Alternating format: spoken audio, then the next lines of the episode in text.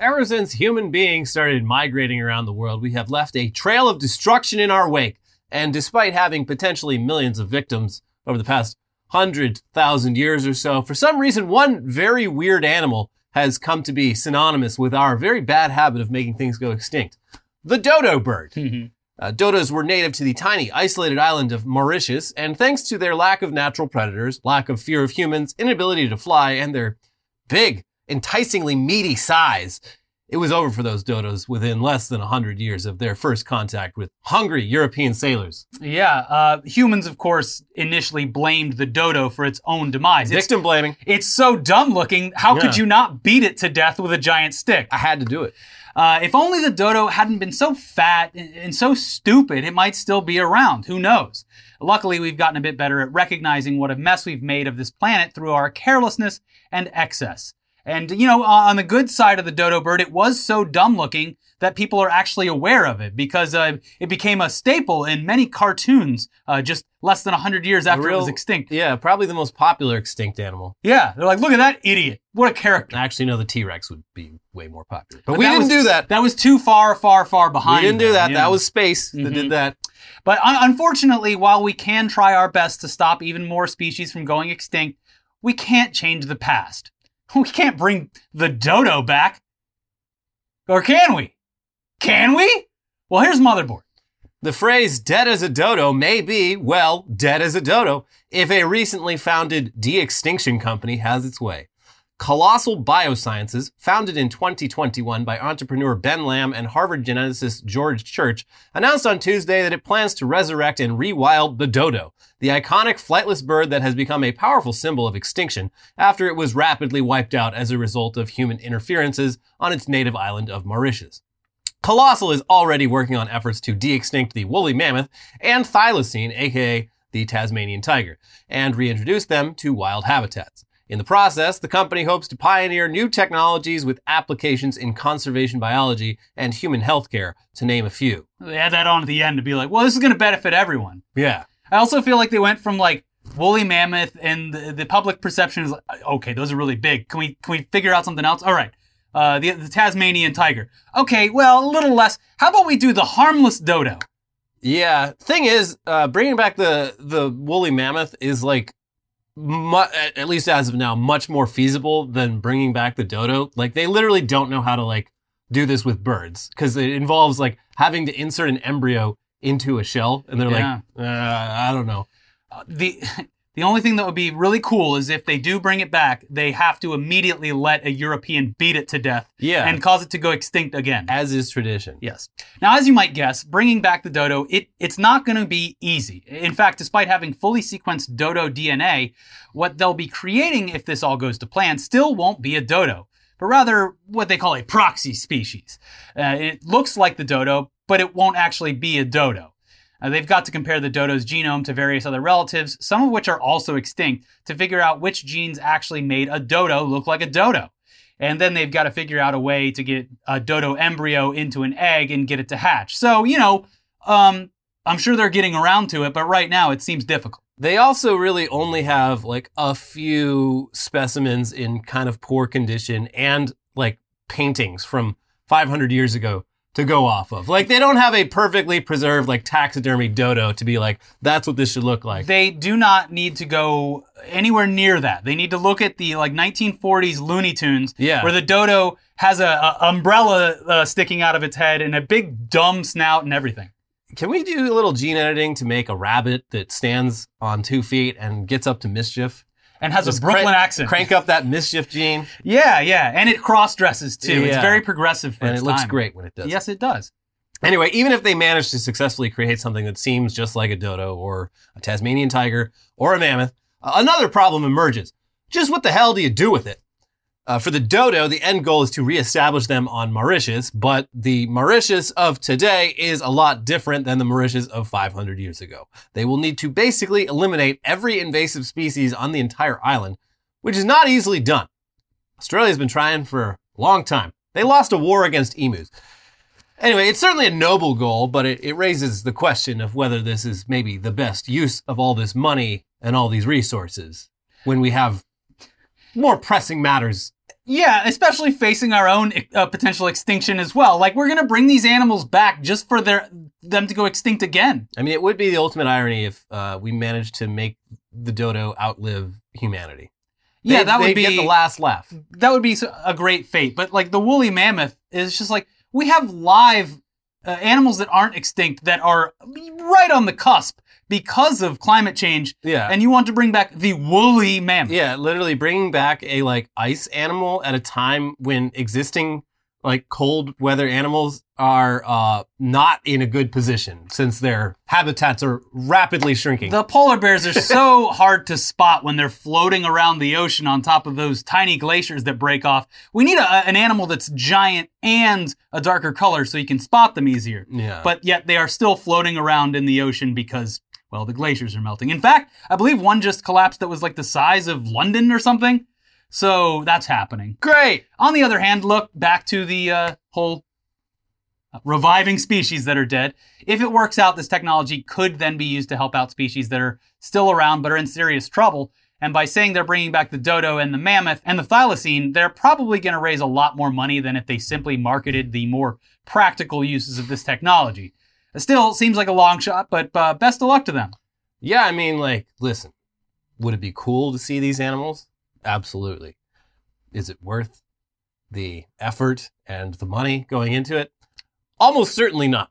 But fuck it. so much of of this this is like well I, I know that they have to tack on some kind of like human benefit on anything to get funding for it but so much of it is just like okay yeah you've uh, stopped aging by like 10 years in humans um, but the world is going to be uh, uninhabitable by 2070 or whatever so Mhm.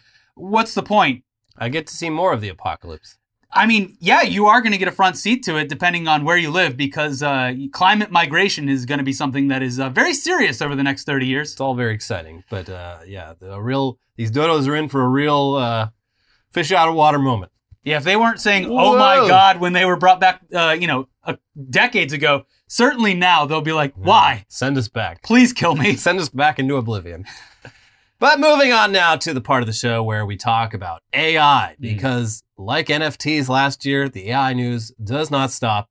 And unlike with NFTs, we're not sure it will ever stop. Hmm. It's just going to keep on going. Hopefully, it at least slows down though at some point, because we are now fighting the AI war on three fronts visual in the form of AI image generators, textual in the form of GPT, and audio in the form of voice deepfakes, which are in the news this week for a very predictable reason. hmm Here's Motherboard. It was only a matter of time before the wave of artificial intelligence generated voice startups became a plaything of internet trolls. On Monday, 11 Labs, founded by ex Google and Palantir staffers, said it had found a increasing number of voice cloning misuse cases during its recently launched beta. 11 Labs didn't point to any particular instances of abuse, but Motherboard found 4chan members appear to have used the product to generate voices that sound like Joe Rogan, Ben Shapiro, and Emma Watson to spew racist and other sorts of material. 11 Labs said it's exploring more safeguards around its technology. Are they sure that the things that were they came up with were actually uh, altered voice things and not just the ramblings of Ben Shapiro and Joe Rogan? I mean, that's the thing. Some of these people are beyond parody already. Seems like a waste of your time as a troll. Emma Watson is just a a forever 4chan target because they think she's hot. So Yeah. I, that one makes sense, but uh, the Joe Rogan and Ben Shapiro ones are just like, guys, you don't really have to work too hard here. yeah. But anyway, yeah, when you're developing new technology, your first question really should always be what will the absolute worst people on the internet do with this? We all saw how quickly Tay turned into a Nazi and how quickly deepfake shifted from fun little Nicolas Cage edits to non consensual pornography. And yet here we are again. Yeah. Uh, specific examples from this little thing include uh, Emma Watson reading Hitler's Mein Kampf, Ben Shapiro making racist remarks about AOC. Again, don't need Okay. AI for that. And Rick Sanchez talking about beating his wife to death, which is terrible, but at least topical. Life imitates art. In Um, this case, the art is produced by AI, uh, but uh, the AI, I guess, knew something. but yeah, all sorts of racist, homophobic, transphobic, and violent audio clips using famous voices were posted to 4chan. Yeah, 11 Labs, the makers of this tool, publicly responded to all this new attention by saying they do have some sort of system in place for being able to trace audio clips back to specific users, but they're exploring other ideas up to and including manually verifying each voice cloning request, though that seems pretty damn impractical. Uh, sorry, guys, but you opened Pandora's box here, and it, it doesn't seem like there's a whole lot of ways to ensure that your abuse friendly product isn't abused. This is just the world we live in now. Yeah, like you did it, and and anyone looking at what you were doing could have told you that this was going to happen. And in a lot of cases, uh, especially with social media uh, companies, they really do have to. The people in charge of where funding goes for development in this, they have to see what the worst case scenario is because despite the people making the product telling them that it's going to be used for very bad reasons, they'll go, all right, well, let's just see how long it takes. That's true. It doesn't take very long though.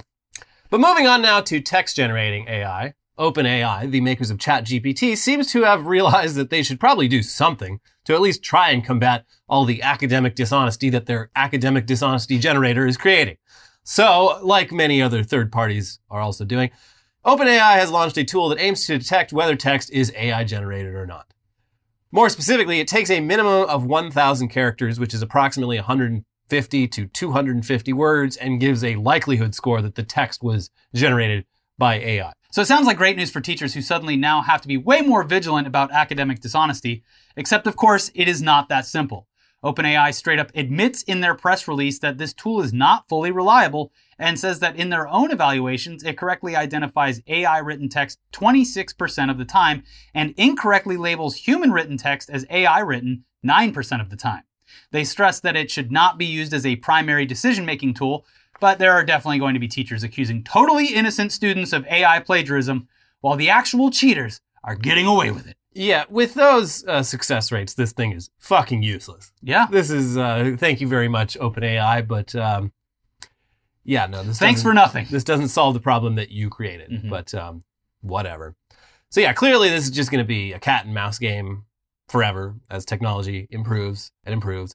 So education is really just going to have to shift its emphasis away from take-home essays towards other modes of evaluating students' understanding of topics. Oral. Oral, we need to bring back oral. It's still just sort of insane how quickly things have changed though. It's it's understandable that teachers who've been teaching for a long time and are kind of set in their ways would have a very tough time adjusting to this. I feel bad for those teachers.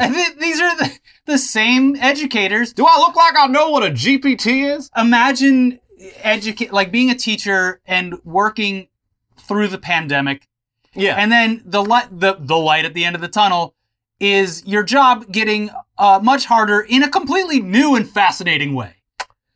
yeah. Um, so yeah, there's uh, there's really there's no going back now. They'll just have to adjust accordingly. It is what it is. Yeah, now okay, teachers are, uh, you know, they're uh, babysitters, they're uh, potential security guards that put their lives on the line. And they earn a healthy, uh, you know, consummate salary. For, Yeah. Do, no, oh, I'm getting word that they do not. That's correct. But now they have to add a data analyst on top of this. Yeah. And they have to be better than computers. Yeah. Um, uh, you know, unsurprisingly, there was an article uh, the last two weeks about a teacher who uh, quit and started working at Costco and said it was the best decision that she's ever made. Oh my god, I can't imagine. Yeah. Like More money, more benefits, and no stress. everyone I see working at Costco seems like they are very happy. They're always giving me thumbs up. Yeah. Either that's a warning sign or they're actually doing okay.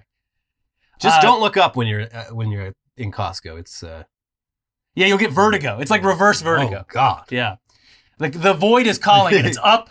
You're- going to be buried under an absolute mountain of retail products if, Uh-huh. if this uh, if this the earthquake hits, under. I'm Yeah. dying in the Costco. Yeah. Uh, but it's not just writing in school that's being completely disrupted by ChatGPT. It's also writing as an actual career skill because ChatGPT is making entry level writing jobs obsolete. And companies don't care if the writing that they're publishing is AI generated. And in fact, they prefer it because ChatGPT doesn't need a salary and it doesn't need health insurance.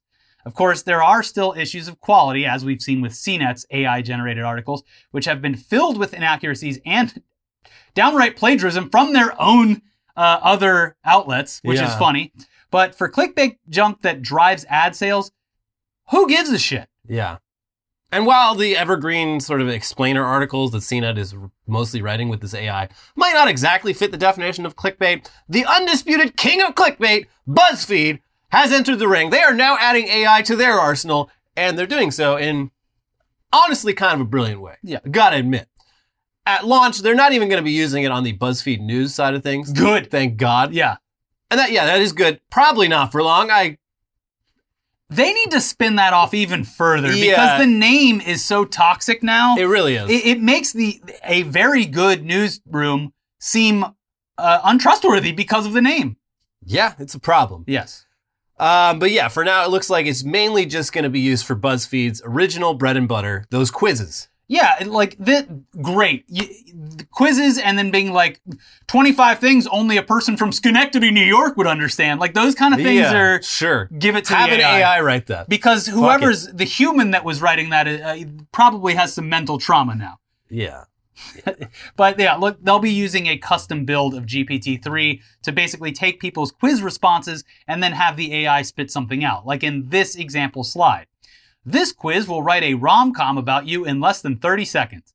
It's literally just an AI enhanced Mad Libs for people who don't know what GPT is and wouldn't know how to find it to use themselves. So, I mean, it's kind of brilliant, probably a great idea to bring in site traffic, but it's still probably going to eventually lead to actual human writers losing their jobs. Um, in addition to you noticing the guardrails last week, I found a very funny guardrail this week uh, where I typed in, uh, "Hey ChatGPT, uh, based on the market this week, what stocks should I invest in?" Ooh. And it literally, I'm not joking. You can probably type it in yourself. This is not financial advice. it said that, and do your own research. Oh, shit. It said we cannot give the the stock market is currently trending higher. We cannot Yeah. give financial advice, and we think it's best that you do your own research before investing in any uh, yeah. anything like that. I mean, that's uh, yeah, not financial advice. but like two but- weeks ago, they would have been like, "Yeah, short Tesla" or something like that. You know? Yeah. Yeah, it's uh it is interesting. It's got a lot of guardrails. The old Chat GPT or the old GPT three, uh, less guardrails, more potential for funny stuff, but also more potential for uh, bad, misleading, abusive stuff. Uh, like the internet as a whole. Yeah. More guardrails means uh, you know some things are harmed, but others like yeah. It's, a, it's a weird balancing act we constantly have to play with how bad it's going to affect society. Right. Yeah. And it just seems mostly like everything's bad. Yeah. It's all going to affect society negatively. Mm-hmm. Now, of course, there's still plenty of jobs that are safe from being replaced by AI. For now, uh, for example, despite ChatGPT doing all right on the bar exam, AI won't be replacing human lawyers in the courtroom anytime soon. Though recently that wasn't looking 100% certain. Um, the website Do Not Pay has been around for a while, and it seems mostly pretty useful for handling really basic legal tasks like disputing parking tickets through automation via uh, GPT. Lawyers are expensive, and Do Not Pay apparently does a decent job at saving people money on the really simple stuff. Though you're still definitely better off hiring a lawyer for anything important. Please Yeah. understand. Mm-hmm. So anyway, Do Not Pay's founder recently got the idea that his legal chatbot is so useful and so foolproof that he was going to try something groundbreaking.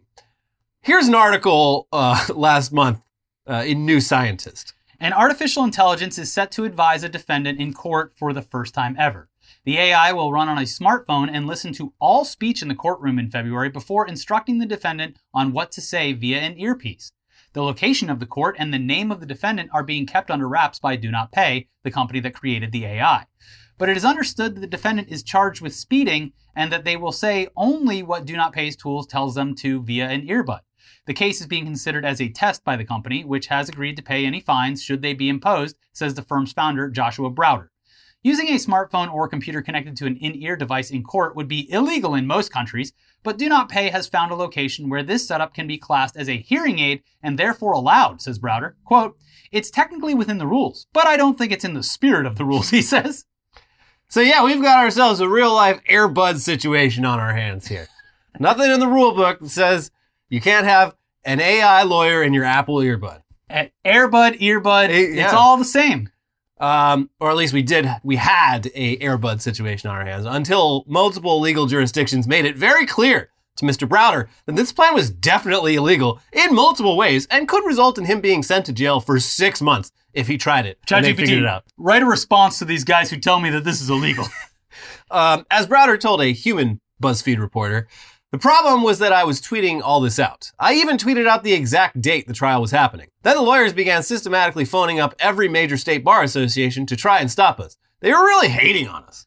Uh, yeah, uh, yeah, they, they you were self-defense You are mode. threatening. Like this is this is the interesting thing. Like uh, careers that actually do require like uh, certifications and uh, graduate degrees and stuff, like these people have the means to uh, fight back against AI Yeah. coming into their space, and they are going to do so. On the other hand, like I love the AI chasing down uh, like speeding tickets or, or traffic citations thing because a lot of those companies just keep moving the date automatically anyway Yeah. until the officer doesn't show up. Yeah. So like that, it you know.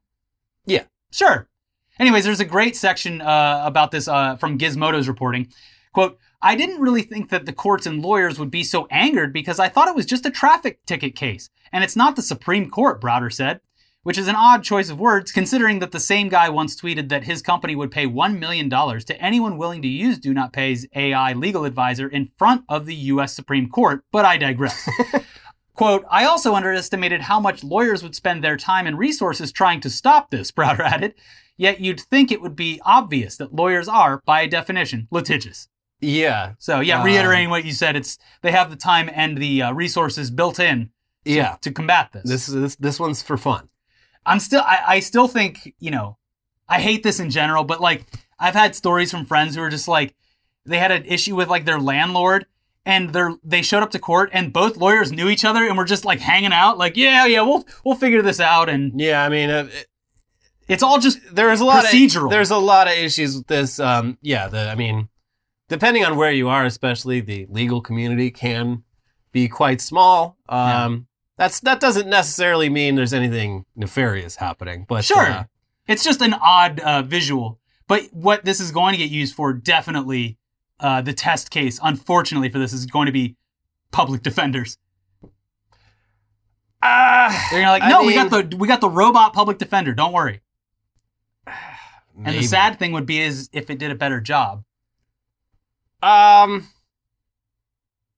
I don't know. I doubt it. Like, there's there's so many like idiosyncratic. Like, law is really fucking hard, as you might imagine. It's Yeah. it's very difficult to become a lawyer.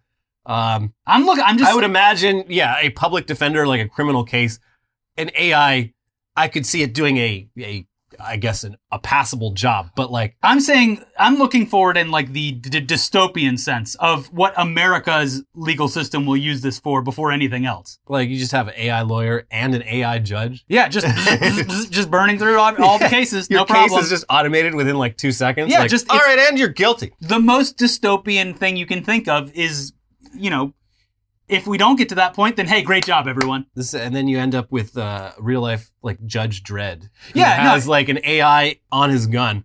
It's just like, It's like a, it's all right, like a- guilty. yeah, it's I just am a the conveyor belt. Yeah, Welcome to America. yeah. Damn. Anyways, we've got plenty more news to cover today. But first, this episode is sponsored by Mudwater. Mm. Sounds kind of gross, but it's not. It's good. Mudwater is a coffee alternative with four adaptogenic mushrooms and Ayurvedic herbs. With only a fraction of caffeine as a cup of coffee, you get energy without the anxiety, jitters, or crash of coffee. Mudwater leans on mushrooms in their blend of matcha and their blend of chai for sustained energy. Each ingredient was added for a purpose. Lion's mane, that's a mushroom, for alertness, cordyceps to help support physical performance, chaga and reishi to support your immune system, turmeric for soreness, and cinnamon for antioxidants. I uh, I like the chai flavor. I like to add. Uh, they they also sell this coconut milk powder Mm. with MCT oil in it. And I add a little bit of sugar. It's damn good. And they got this stirring stick that's uh, very very very powerful. Yeah, I It'll mean, mix that thing up real good. I love coffee, but uh, after my seventh or eighth cup, I do get a little bit jittery, so it's Yeah. been nice to kind of try to find an alternative. It's actually, uh, yeah. It, my my favorite thing is that I don't have just like stomach, like ac- massive acid reflux after having uh, a cup of coffee on, on an empty stomach, which is a stupid thing I do all the time. uh, yeah, well, Mud is 100% USDA organic, non GMO, gluten free, vegan, and kosher certified. Mudwater donates monthly to leading psychedelic research centers as Mudwater believes the country is in a mental health epidemic and sees psychedelics as a useful tool for individuals with depression, PTSD, anxiety, and other mental health problems. Hey, we both love them, don't we, folks? we do. Go to uh, mudwtr.com slash newsday to support the show and use code newsday for 15% off.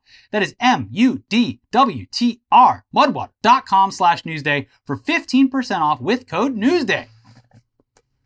There's the acid reflux. Uh, back to the news now. Mmm, is that a Arabica blend? Mm. For several years now, ransomware has been a huge thorn in the side of companies and organizations around the world, from large to small, who suddenly find their access to their entire computer networks held hostage unless they pay some exorbitant cryptocurrency fee. One ransomware gang that's been quite prolific is known as Hive, and their victims have included a Costa Rican public health agency, Germany's biggest tech retail chain, a hospital network in Ohio, one of Indonesia's largest gas suppliers, an entire town in Spain, and the Central Bank of Zambia. And in that last case, Zambia's central bank, they refused to pay. And instead, they sent the hackers a dick pic and a message reading, suck this dick and stop blocking banking networks, which is pretty cool. Yeah, I, I mean like that's that. that's definitely a cool way to go about it. Uh, anyways, as you might hope, all of these attacks put Hive firmly in the crosshairs of various international law enforcement agencies, and the FBI announced last week that, ladies and gentlemen, they got him. Here's Gizmodo. In one of the FBI's most sophisticated cybercrime operations to date, agents infiltrated and spent approximately six months embedded in a prominent ransomware gang's network, Justice Department officials announced Thursday. That gang, known as Hive, was disrupted earlier this week when agents seized its server infrastructure and also took down its website. Speaking Thursday, Attorney General Merrick Garland characterized Hive as, quote, an international ransomware network responsible for extorting and attempting to extort hundreds of millions of dollars from victims in the United States and around the world. So somehow the FBI, with assistance from Europol, managed to infiltrate Hive's own network in July of last year. And for about seven months, they just sort of lurked on there and gained access to Hive's decryption keys. And then they would provide those keys to Hive's victims whenever a new attack went down. Uh, all in all, they said they stopped more than $130 million in ransomware payments by providing 300 keys to victims actively under attack and another 1,000 keys to previous victims. Is that how Zambia was able to tell them to fuck off? Uh, it would be interesting if that was the case. It would be cool if they were Suck this dick. We already have the key, you moron. because it, the FBI and the CIA, they're like, you know what really bothers them is when you're a dick to them and you send them pictures of cocks. Yeah. So that's the best tactic. And uh, I just think it's funny that if they were doing this and they like all these companies just had the confidence to tell them to fuck off Yeah. is pretty satisfying. Kiss my ass. So in Merrick Garland's announcement, he said, We hide, we watch as they proceed with their attacks, we discover the keys, and we deliver the keys to the victims so that they can decrypt their systems and don't have to pay the ransom. Finally, we take down the infrastructure. We take down the servers that power Hive's ability to go ahead. We can only do that once we're able to locate where the servers are. And that's what we were able to do only very recently. And we resolved the matter last night. So yeah, unfortunately there weren't any arrests announced or even any names, but even if they know who was running Hive, they most likely live somewhere like pff, Russia that doesn't extradite to the US. Regardless, still good news. But speaking of getting in trouble with the law, we've recently covered uh, how a lot of healthcare websites share users' personal data with Facebook and Google, which seems like it should be illegal. And fortunately, at least in one case so far, the government seems to agree. Here's the New York Times. Millions of Americans have used GoodRx, a drug discount app, to search for lower prices on prescriptions like antidepressants, HIV medications, and treatments for sexually transmitted diseases at their local drugstores. But US regulators say the app's coupons and convenience came at a high cost for users wrongful disclosure of their intimate health information. On Wednesday, the Federal Trade Commission accused the app's developer, GoodRx Holdings, of sharing sensitive personal data on millions of users' prescription medications and illnesses with companies like Facebook and Google without authorization.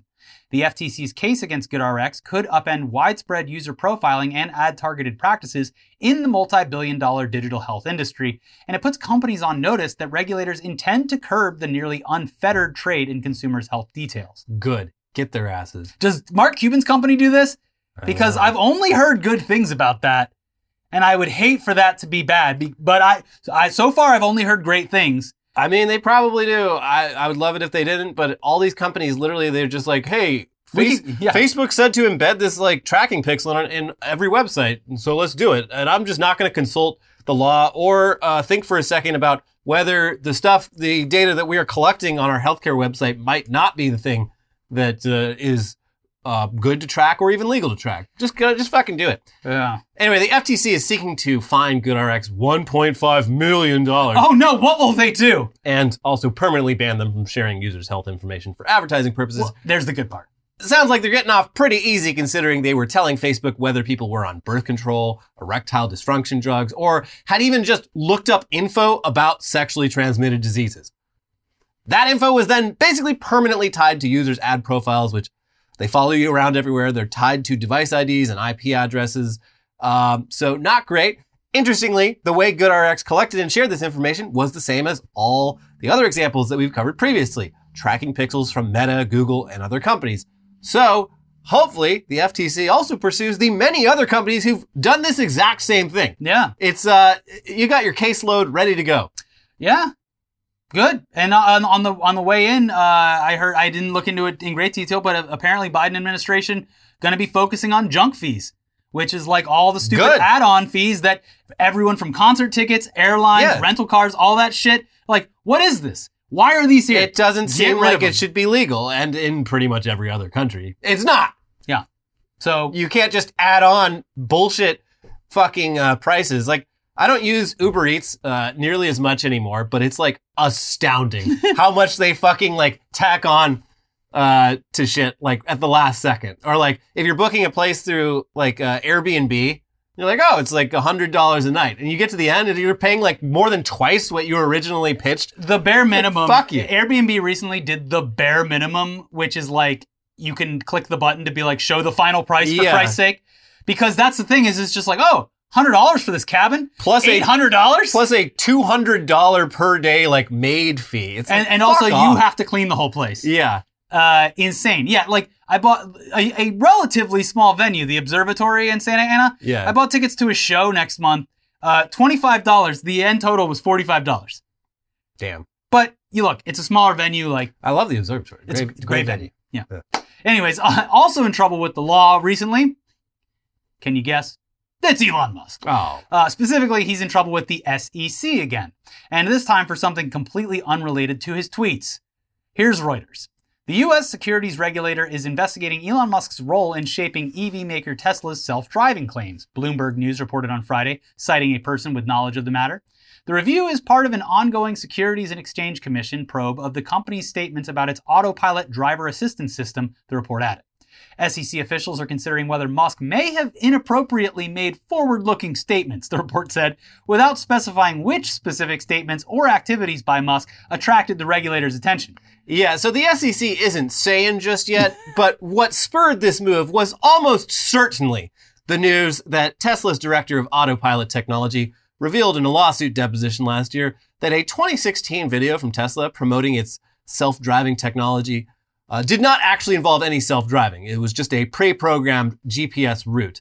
Um, he also said that the video involved multiple failed takes where drivers had to take over and one take where the car crashed itself into a fence. But that's not what you saw. what you saw was the future. Well, luckily it was just Uh, a fence. The Tesla guy argued that the point of the video was to show what Tesla cars will be capable of, but the video very clearly marketed this as something they were already fully capable of when they were in fact not. And more recently, Bloomberg dug up some emails showing that Elon Musk himself oversaw the video's production, editing, and release. So it's probably that. They've Yeah. got him on record being like, yeah, just lie. Like, you know, Yeah, even and even publicly, just the uh, technology will catch up with the ad. publicly the keynotes, like Yeah. all of the various keynotes. And it's like reeks of I forget what company it was that built like tried to do one of the first EV semis. But oh, uh, Rivian? Or uh, no, it was uh, Nikola, I think. yeah, and they just they filmed it, but they just put it on a hill. yeah, uh, yeah. they just put they it on put a it hill on, and they put, put it in it on a, neutral. on a slight incline, and then they just like Like, tilted the camera. Dutched their camera angle a little bit. Like, wow, look at it go. they They're like, you can't single do tier. that. If your car doesn't fucking work, you can't post a video showing it working. There's literally an When American Greed episode company. about that Yeah. about that thing. It's wild. Uh, also, recently the the the guy that was driving where his steering wheel just came off of the Tesla. Yeah, I saw that. Um, but on the other hand, a man tried to kill himself and his whole family by driving off a cliff in his Tesla, and they all miraculously survived. So who's to say whether there these you go. cars are good you or get the bad and the good. yeah. The human driver took it over the cliff. Yeah, so there you go. uh, yeah, that was that was all human, uh, not human error. It was on purpose, but uh, yeah, the fact that it's it fell like 150 feet off a fucking cliff, and everyone lived. So uh, I think that like with like no care of of anything related to the family safety other than uh, make car good. Like Elon's response to that was just like thumbs up. That's quality. That's yeah, safety, like, baby. A man tried to murder his whole family. Can't do it in one of my cars. Yeah. You have to let the car do it. But, anyways, over in Twitter news, despite all of Elon's cost cutting measures, which range from auctioning off old office supplies to just not paying rent at multiple office locations, Wired recently uncovered one untapped financial resource for Twitter. Potentially hundreds of thousands of dollars worth of equipment, mostly company laptops and cell phones, that Twitter has neglected to retrieve from the thousands of employees that were fired in the past few months. These devices were remotely locked, so they're useless to these former employees, but most of them aren't in any rush to return them unless they're specifically asked to. And most of them haven't heard a peep. Yeah, um, they they probably fired the person whose job was keeping track of all of the equipment they were loaning out. Oops. So, uh, Oops. But uh, yeah, whoops. But yeah, there's some money there if you just you got to figure out you got to find the word document with uh, the spreadsheet that actually tracks all this stuff. But that's on one of the laptops that's probably locked down in someone's house now. So what are you gonna do? We'll figure it out at some point. just throw all that shit in the dump. Once Twitter is back to being a $50 billion company, we'll get people on this. any day now. Uh, in other Twitter news, they have been, of course, unbanning all sorts of unsavory accounts since Elon took over, mostly of the right wing extremist variety. And last week, Twitter unbanned Nick Fuentes. Hmm. This is the guy who most recently teamed up with Kanye during Kanye's wildly anti Semitic media circuit. That's, for the average person, that's all Nick Fuentes is known for, is seeing Kanye West getting a little bit Nazi-ish and being like, hey, I'm gonna hitch my wagon to that. Um, Is that your handler? No, that's my enabler. yeah, uh, Nick Fuentes is so openly extreme in his views that even most conservatives want absolutely nothing to do with him. So interesting choice, Elon. Mm-hmm. But within less than a day, Fuentes was in a Twitter space praising Adolf Hitler and the Unabomber and making various anti-Semitic comments, aka the same shit that got him banned in the first place. So he was quickly rebanned for the same exact reason that he was banned before. So good job, everyone. But he got 24 hours of marketing. Uh, thanks, Elon Musk. Twitter continues to learn all the lessons that it already learned before Elon came along. Yeah, it's, yeah.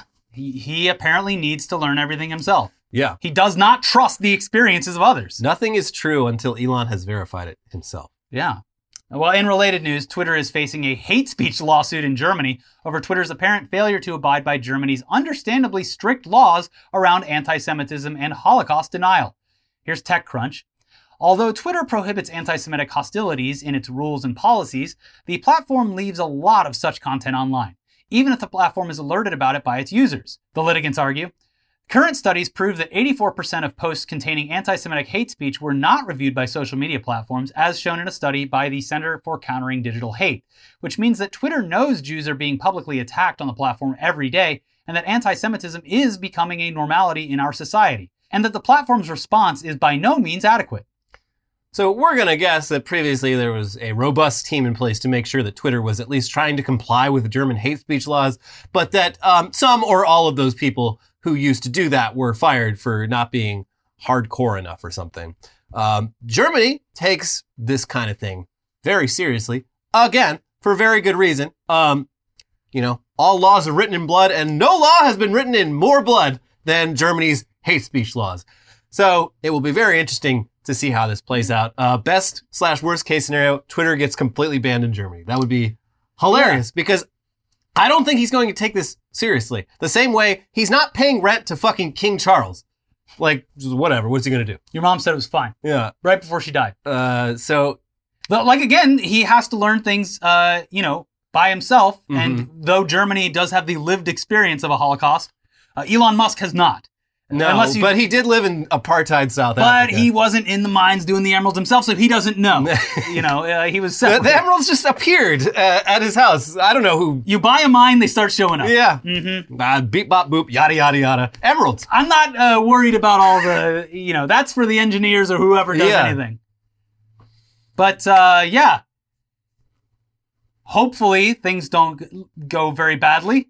But uh, Elon seems dead set on learning his lessons in person. Yeah, turns out, you know, free speech, just unfettered free speech. Um, turns out there are some issues with this. I could have simply consulted the long record of U.S. Supreme Court cases about these very issues uh, Well- to have a more nuanced, uh, you know, opinion on this. But I decided to ruin an entire social media company to figure it out for myself. It, it's it's funny because I mean, it, not that it isn't this way now, but you know, social media websites for years uh, enhanced uh, the most extreme content because it got the most views. Uh, and I wouldn't be surprised if like Elon came in and he's like, "Why'd someone turn this spigot off? Well, we could double our views by just uh, you know moving the goalposts a little bit, just, you know, a little bit, and see how it goes. And Mhm. then, uh, well, what everyone thought would happen actually happened, and uh, he's getting more and more anti-Semitic shit uh, on the website. So, but more views probably.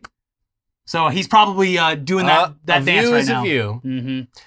Anyway, that's our show. Um, if you haven't seen a previous episode this week where we talked about some very strange goings on at the Dallas Zoo, which update, I They found it in believe, a closet? I believe at least one of those monkeys was found hiding in a closet. Hmm. So that's Ross Geller's closet. that's cool. Yeah, Um, also, weekly weird news where we uh, Martin Shkreli's back in trouble with the law. So yeah. So We'd love check to out see it. check out both of those videos. They'll be up right over here. Uh, Dallas Zoo, Weekly Weird News. Check them out. If you're not subscribed to the channel already, do it. do it. Leave a like. Let's get to Stop 10,000 being likes. a coward. Do it. Go back. If you missed a like on an old video, you better go back and like that Like video right now. Like them all. That's your homework. We'll see you soon. Bye bye. Bye.